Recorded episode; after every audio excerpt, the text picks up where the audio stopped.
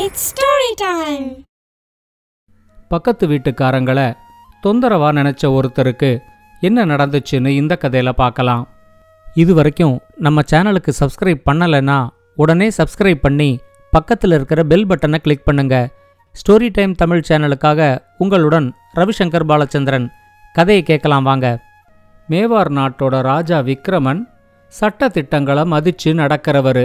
தன்னை மாதிரியே தன்னோட அமைச்சரவையில் இருக்கிற அமைச்சர்களும் அரசாங்கத்தில் வேலை பார்க்குற அதிகாரிகளும் நாட்டு மக்களும் சட்ட திட்டங்களை மதிச்சு நடக்கணும் அப்படின்னு எதிர்பார்ப்பாரு. அவரோட அமைச்சரவையில் விட்டல்ங்கிற அமைச்சர் மூத்த அமைச்சராகவும் நிதித்துறையையும் பார்த்துக்கிட்டு இருந்தாரு. விட்டல் ரொம்ப எளிமையான வாழ்க்கையை வாழ்ந்துக்கிட்டு இருந்தாரு. மக்கள் அவங்களோட குறைகளை சொல்றதுக்கு விட்டலை எந்த நேரத்திலையும் பார்க்கலாம் அப்படின்னு வசதியும் செஞ்சு கொடுத்திருந்தாரு. இதனால அந்த நாட்டு பொதுமக்களுக்கும் விட்டல் மேல நல்ல மதிப்பும் மரியாதையும் இருந்துச்சு. அந்த நாட்டோட சட்ட அமைச்சரா மகேந்திரன்னு ஒருத்தர் இருந்தாரு. மக்களுக்கு விட்டல் மேல இருந்த மதிப்பும் மரியாதையும் தனக்கு கிடைக்கலையே அப்படிங்கிற பொறாமை குணம் அவருக்கு ரொம்பவே இருந்துச்சு. அது மட்டும் இல்லாம ஒரு நாட்டுக்கு அமைச்சரா இருக்கிற ஒருத்தர் ரொம்ப ஆடம்பரமான ஒரு வாழ்க்கைய வாழணும் அப்பதான் பொதுமக்களுக்கு அமைச்சர் மேல ஒரு பயம் இருக்கும். விட்டல் மாதிரி ஒரு எளிமையான வாழ்க்கைய வாழக்கூடாது அப்படின்னு அவரு நினைச்சாரு. அவருக்கு ஒரு நாள் ஒரு யோசனை வந்துச்சு. இந்த தலைநகரத்திலேயே ராஜாவோட அரண்மனை தான் மிகப்பெரிய கட்டடம். தன்னோட வீடும் அரண்மனை அளவுக்கு மிகப்பெரிய கட்டிடமா இருந்தா எவ்வளவு நல்லா இருக்கும் அப்படின்னு அவரு யோசிச்சாரு. அப்பவே அவரு மிகப்பெரிய ஒரு வீடு கட்டணும்னு முடிவு செஞ்சிட்டாரு. ஆனா தலைநகரத்துல அத மாதிரி ஒரு வீடு கட்டினா ராஜாவுக்கு அது பிடிக்குமா பிடிக்காதான்னு தெரியாது. தலைநகரத்தோட புறநகர் பகுதியில் அப்படி ஒரு வீடு கட்டலாம் அப்படின்னு நினைச்சு ஒரு மிகப்பெரிய இடத்தையும் அவரு வாங்கினாரு. அந்த இடத்துல அரண்மனையில இருக்கிற எல்லா வசதிகளோடையும் மகேந்திரன் தனக்காக ஒரு வீட்டை கட்ட ஆரம்பிச்சாரு. எல்லா பக்கமும் உயரமான அளவுக்கு சுற்றுச்சுவரை எழுப்பிட்டு உள்ள அவர் கட்டின மிகப்பெரிய வீட்டை வெளியே இருக்கிற யாராலையும் சரியா பார்க்க முடியல. ஒரு வருஷத்துக்குள்ள அவர் நினைச்ச மாதிரியே ஒரு மிகப்பெரிய வீடு தயாராயிடுச்சு. அந்த வீட்டை பராமரிக்கிறதுக்கு மட்டும் பத்து தோட்டக்காரங்களும் இருபது காவல்காரர்களும் அதை தவிர வீட்டு வேலை செய்யறதுக்கு இருபது பணியாளர்களும் இருந்தாங்க. அந்த வீட்டுக்கு குடி வந்த முதல் நாள் மகேந்திரன் ரொம்ப சந்தோஷமா நிம்மதியா தூங்கினாரு. இந்த நாட்டிலேயே ராஜாவுக்கு சமமா இருக்கிற ஒரே வீடு தன்னோட வீடு தான் அப்படிங்கிற எண்ணமே அவருக்கு ரொம்ப திருப்தியாக இருந்துச்சு ஆனா அந்த திருப்தி எல்லாம் ஒரே ஒரு ராத்திரி மட்டும்தான். அடுத்த நாள் காலையில அவர் எழுந்திருக்கும் போதே எங்கேந்தோ டொம்மு டொம்முன்னு சத்தம் வந்துகிட்டே இருந்துச்சு. அந்த சத்தத்தை கேட்ட உடனேயே அது தன்னோட வீட்டுக்கு தெற்கு பக்கத்திலேருந்து தான் வருதுன்னு மகேந்திரனால கண்டுபிடிக்க முடிஞ்சுது. கொஞ்ச நேரத்துக்குள்ளேயே அவரோட வீட்டுக்கு வடக்கு பக்கத்திலேருந்தும் அதே மாதிரி வேற ஒரு சத்தம் வர ஆரம்பிச்சுது.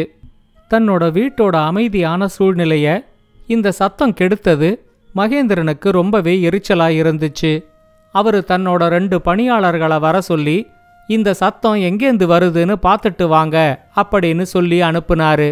அந்த பணியாளர்களும் போய் பார்த்துட்டு வந்து மகேந்திரனோட வீட்டுக்கு தெற்கு பகுதியில தாமோதரன்னு ஒருத்தர் இரும்புல விவசாய கருவிகளை செய்யற கொல்லுப்பட்டறை வச்சிருக்காரு.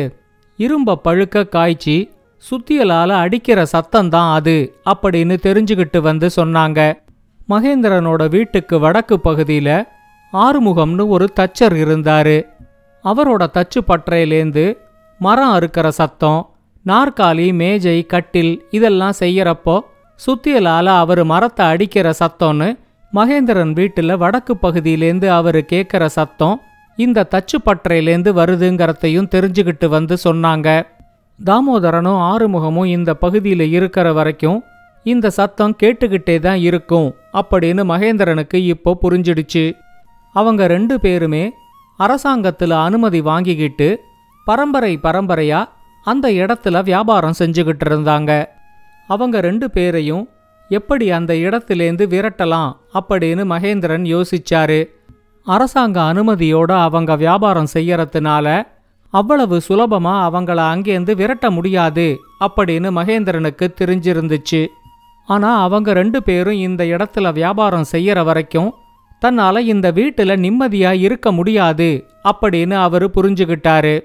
அவங்க ரெண்டு பேர்கிட்டயும் தானே இதை பத்தி பேசி பார்க்கலாம் அப்படின்னு ஒரு முடிவுக்கும் அவர் வந்து அன்னைக்கு சாயங்காலம் தாமோதரனோட கடைக்கு வந்தாரு. அந்த நாட்டோட அமைச்சரே திடீர்னு தன்னோட கடைக்கு வந்ததும் தாமோதரன் பதறி அடிச்சுக்கிட்டு எழுந்திருச்சு அமைச்சருக்கு வணக்கம் சொன்னாரு. மகேந்திரன் அவர்கிட்ட இப்போ என்னோட வீட்டுக்கு பக்கத்துல தான் உங்க கடை இருக்குங்கிறதுனால நீங்க எனக்கு பக்கத்து வீட்டுக்காரர் ஆயிட்டீங்க கொஞ்ச நேரம் முன்னாடி தான் நான் ஆறுமுகத்தோட கடைக்கும் போய் அவரையும் பார்த்துட்டு வந்தேன். என்னோட பக்கத்து வீட்டுக்காரங்க ரெண்டு பேரும் இவ்வளவு ஏழையா இருக்கிறது எனக்கு ரொம்ப கவலையாவும் வருத்தமாவும் இருக்கு. அதனால நான் ஒரு முடிவு பண்ணி உங்க ரெண்டு பேருக்கும் ஆளுக்கு ஒரு லட்சம் பொற்காசுகள் கொடுக்கலாம் அப்படின்னு ஒரு முடிவுக்கு வந்திருக்கேன். இந்த ஒரு லட்சம் பொற்காசுகளை வாங்கிக்கிட்டு நீங்க உங்க கடையை காலி பண்ணிக்கிட்டு வேற எங்கேயாவது போயிடணும். அதுக்கு தான் இந்த பணம். அப்படின்னு சொன்னாரு. இப்ப தாமோதரன் அவர்கிட்ட உங்க பக்கத்து வீட்டுக்காரர் மேல நீங்க இவ்வளவு அக்கறையா இருக்கிறது எனக்கு சந்தோஷமா இருக்கு. ஆனா ஒரு லட்சம் பொற்காசுகளை வாங்கிக்கிட்டு இங்கேருந்து நான் காலி பண்ணிக்கிட்டு வேற எங்கேயாவது போயிட்டா அதுக்கப்புறம் நான் எப்படி உங்க பக்கத்து வீட்டுக்காரரா இருக்க முடியும்? அப்படின்னு கேட்டாரு. அவரோட இந்த கேள்வி மகேந்திரனுக்கு கொஞ்சம் எரிச்சலை கொடுத்துச்சு. அவரு தாமோதரன் கிட்ட ரொம்ப கண்டிப்பா ஒரு லட்சம் பொற்காசுகளை வாங்கிக்கிட்டு நீங்க இந்த இடத்த காலி பண்ணிக்கிட்டு வேற எங்கேயாவது போறதுதான் உங்களுக்கு நல்லது. ஒரு வாரத்துக்குள்ள யோசிச்சு ஒரு நல்ல முடிவுக்கு வாங்க அப்படின்னு சொல்லிட்டு தாமோதரனோட பதிலுக்கு கூட காத்திருக்காம அங்கேருந்து கிளம்பி போயிட்டாரு. தாமோதரனுக்கு என்ன செய்யறதுனே தெரியல. ஒரு லட்சம் பொற்காசுகள் அவருக்கு ரொம்ப பெரிய தொகைனாலும் அதுக்காக பிறந்து வளர்ந்து பரம்பரையா இருந்த இடத்த விட்டு வேற ஒரு இடத்துக்கு போறது அவருக்கு உடன்பாடா இல்ல அடுத்து என்ன செய்யறதுன்னு யோசனையிலையும் கவலையிலையும் நாலு நாள் போயிடுச்சு. அஞ்சாவது நாள் தாமோதரனுக்கு திடீர்னு ஒரு யோசனை வந்து அவரு ஆறுமுகத்தை போய் பார்த்தாரு. தாமோதரனுக்கு இருந்த அதே கவலைதான் ஆறுமுகத்துக்கும் இருந்துச்சு. அவருக்கும் அந்த பகுதியை விட்டு போறதுக்கு விருப்பமில்ல. ஆனா இன்னும் ரெண்டு நாளைக்குள்ள மகேந்திரனுக்கு ஏதாவது ஒரு முடிவு சொல்லியே ஆகணுமே அப்படிங்கிற கவலையில அவரும் இருந்தாரு. ரெண்டு பேரும் கொஞ்ச நேரம் பேசினதுக்கு அப்புறம் இத பத்தி அமைச்சர் விட்டல் கிட்ட யோசனை கேட்கலாம் அப்படிங்கிற முடிவுக்கு வந்தாங்க. ரெண்டு பேரும் அமைச்சர் விட்டலை போய் பார்த்து தங்களோட பிரச்சனைகளை சொன்ன உடனே விட்டல் அவங்க கிட்ட கேட்டாரு அமைச்சர் மகேந்திரன் உங்ககிட்ட நீங்க இருக்கிற இடத்த அவர்கிட்ட வித்துட்டு போகணும் அப்படின்னு சொன்னாரா? இல்ல நீங்க அந்த இடத்த காலி பண்ணி வேற இடத்துக்கு போனா மட்டும் போதும்னு சொன்னாரா? அப்படின்னு கேட்டாரு. இப்ப ரெண்டு பேருமே அமைச்சர் விட்டல் கிட்ட இல்ல அவர் எங்களோட இடத்த வாங்கறதுக்கு எந்த முயற்சியும் செய்யல. நாங்க அந்த இடத்துலேருந்து காலி செஞ்சுக்கிட்டு போனாலே போதும்னு சொல்லிட்டாரு. அதுக்கு தான் அவர் எங்களுக்கு ஒரு லட்சம் பொற்காசுகளை தர்றதா சொல்லி இருக்காரு ஆனா இந்த பகுதியில தான் நாங்க பரம்பரையா பிறந்து வளர்ந்துருக்கோம். இந்த பகுதியை விட்டு போறதுக்கு எங்களுக்கு விருப்பமே இல்ல அப்படின்னு சொன்னாங்க. ரொம்ப நேர யோசனைக்கு அப்புறம் விட்டல் அவங்க ரெண்டு பேர்கிட்டயும் சொன்னாரு உங்களுக்கு வேற வழி இருக்கிற மாதிரி தெரியல. எனக்கு மகேந்திரனை பத்தி நல்லா தெரியும். அவர் சொன்ன மாதிரி அவர்கிட்ட ஒரு லட்சம் பொற்காசுகளை வாங்கிக்கிட்டு நீங்க உங்க கடையை காலி பண்ணிட்டு வேற இடத்துக்கு போறது தான் உங்களுக்கு நல்லது. கடையை காலி பண்ணிக்கிட்டு வேற இடத்துக்கு போறதுக்காக ஒரு லட்சம் பொற்காசுகள் வாங்கிக்கிறதா? அவரு கூட ஒரு ஒப்பந்தத்தை போட்டுக்கிட்டு அவரு கொடுக்கிற ஒரு லட்சம் பொற்காசுகளையும் வாங்கிக்கிட்டு அதுக்கப்புறம் நான் சொல்ற மாதிரி செய்யுங்க அப்படின்னு சொல்லி விட்டல் அவங்க ரெண்டு பேருக்கும் ஒரு யோசனை சொன்னாரு. அமைச்சர் விட்டல் சொன்ன யோசனைய கேட்டதும் தாமோதரனுக்கும் ஆறுமுகத்துக்கும் ரொம்ப நிம்மதியா இருந்துச்சு. அமைச்சர் அவங்க கிட்ட ஒப்பந்தப்படி நீங்க கடையை காலி பண்ணத்துக்கு அப்புறமாவும் மகேந்திரன் கிட்டேந்து உங்களுக்கு ஏதாவது பிரச்சனை வந்துச்சுன்னா நீங்க எங்கிட்ட வாங்க. நான் ராஜா கிட்ட சொல்லி அதை சரிப்படுத்தி தரேன் அப்படின்னு வேற உத்தரவாதம் கொடுத்தாரு. அடுத்த நாளே தாமோதரனும் ஆறுமுகமும் அமைச்சர் மகேந்திரனை அவரோட வீட்டில் சந்திச்சு நாங்க கடையை காலி பண்ணிக்கிட்டு வேற எங்கேயாவது போறோம் அப்படின்னு சொன்னாங்க. அவங்க எதிர்பார்த்த மாதிரியே அமைச்சர் மகேந்திரனும் அவங்க கடையை காலி பண்ணிக்கிட்டு வேற எங்கேயாவது போறதுக்காக ஒரு லட்சம் பொற்காசுகள் அவங்களுக்கு கொடுக்கறதா? ஒரு ஒப்பந்தத்தையும் போட்டுக்கிட்டு தாமோதரனுக்கு ஒரு லட்சம் பொற்காசுகளையும் ஆறுமுகத்துக்கு ஒரு லட்சம் பொற்காசுகளையும் கொடுத்தாரு. அன்னிக்கே அவங்க ரெண்டு பேரும் கடைய காலி பண்ணிக்கிட்டு வேற எங்கேயாவது போயிடணும் அப்படின்னு கண்டிப்பாவும் சொன்னாரு. இன்னியோட இவங்க ரெண்டு பேர் தொல்லையும் முடிஞ்சுது. நாளையிலேந்து வீடு நல்ல அமைதியா இருக்கும். இவங்க ரெண்டு பேரால ஏற்படுற சத்தம் வராது அப்படின்னு நினைச்சு மகேந்திரன் அன்னைக்கு நிம்மதியா தூங்கினாரு.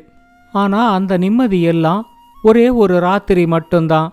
அடுத்த நாள் காலையில அவர் எழுந்திருக்கும் போது மறுபடியும் லொட்டு லொட்டுன்னு அவருக்கு சத்தம் கேட்டுச்சு. கடையை காலி பண்ணிக்கிட்டு வேற எங்கேயாவது போயிடுறதா எங்கிட்ட ஒப்பந்தம் போட்டு பணத்தையும் வாங்கிக்கிட்டு இன்னும் அவங்க காலி பண்ணாம இருக்காங்களா? ஒப்பந்தத்தை மீறினதா அவங்க ரெண்டு பேரையும் இப்பவே கைது செய்யணும் அப்படின்னு அவருக்கு தோணிச்சு. தன்னோட பணியாளர்கள் ரெண்டு பேரை அனுப்பி ஆறுமுகத்தையும் தாமோதரனையும் உடனே கூட்டிக்கிட்டு வர சொன்னாரு. உங்க கடையை காலி பண்ணிக்கிட்டு வேற எங்கேயாவது போகணும் அப்படிங்கிற ஒப்பந்தத்துல தான் உங்க ரெண்டு பேருக்கும் நான் ஒரு லட்சம் பொற்காசுகளை கொடுத்துருக்கேன். ஆனா ஒப்பந்தத்தை மீறி நீங்க ரெண்டு பேரும் இன்னும் அதே இடத்துல கடையை வச்சிருக்கீங்க. உங்க மேல நடவடிக்கை எடுத்து உங்களை கைது செய்ய போறேன் அப்படின்னு சொன்னாரு. இப்ப தாமோதரன் அவர்கிட்ட சொன்னாரு நாங்கள் ஒப்பந்தத்தை மீறலை. நேற்று உங்ககிட்ட ஒப்பந்தம் செஞ்சுக்கிட்ட மாதிரியே நான் என்னோட கடையை காலி செஞ்சு ஆறுமுகத்தோட கடை இருக்கிற இடத்துக்கு போயிட்டேன். அதே மாதிரி ஆறுமுகமும் அவரோட கடையை காலி செஞ்சு நான் இருந்த இடத்துக்கு வந்துட்டாரு. ஒப்பந்தப்படி நாங்கள் ரெண்டு பேரும் கடையை காலி செஞ்சுக்கிட்டு வேற இடத்துக்கு போயிட்டோம். அதனால எங்க மேல உங்களால நடவடிக்கை எடுக்க முடியாது அப்படின்னு சொன்னாங்க. ஒரு சின்ன முட்டாள்தனத்தினால தனக்கு ரெண்டு லட்சம் பொற்காசுகள் இழப்பு ஏற்பட்டதை நினைச்சு மகேந்திரன் ரொம்பவே நொந்து போயிட்டாரு. அதே நேரம் இப்படி ஒரு யோசனைய சொல்லி தங்களுக்கு ஒரு லட்சம் பொற்காசுகளை சம்பாதிச்சு கொடுத்த அமைச்சர் விட்டலுக்கு தாமோதரனும் ஆறுமுகமும் மனசுக்குள்ள நன்றி சொல்லிக்கிட்டு இருந்தாங்க. இந்த கதையை பத்தின உங்களோட கருத்துக்களை ஸ்டோரி டைம் தமிழ் யூடியூப் சேனல்லையும் பாட்காஸ்ட்லையும் பின்னூட்டத்தில் கமெண்ட்ஸாக பதிவு பண்ணுங்க. இந்த கதை உங்களுக்கு பிடிச்சிருந்தா லைக் பண்ணுங்க கமெண்ட் பண்ணுங்க ஷேர் பண்ணுங்க. மறக்காம ஸ்டோரி டைம் தமிழ் சேனலை சப்ஸ்கிரைப் பண்ணுங்க. அப்படியே பக்கத்துல இருக்க அந்த பெல் ஐகானை கிளிக் பண்ணுங்க.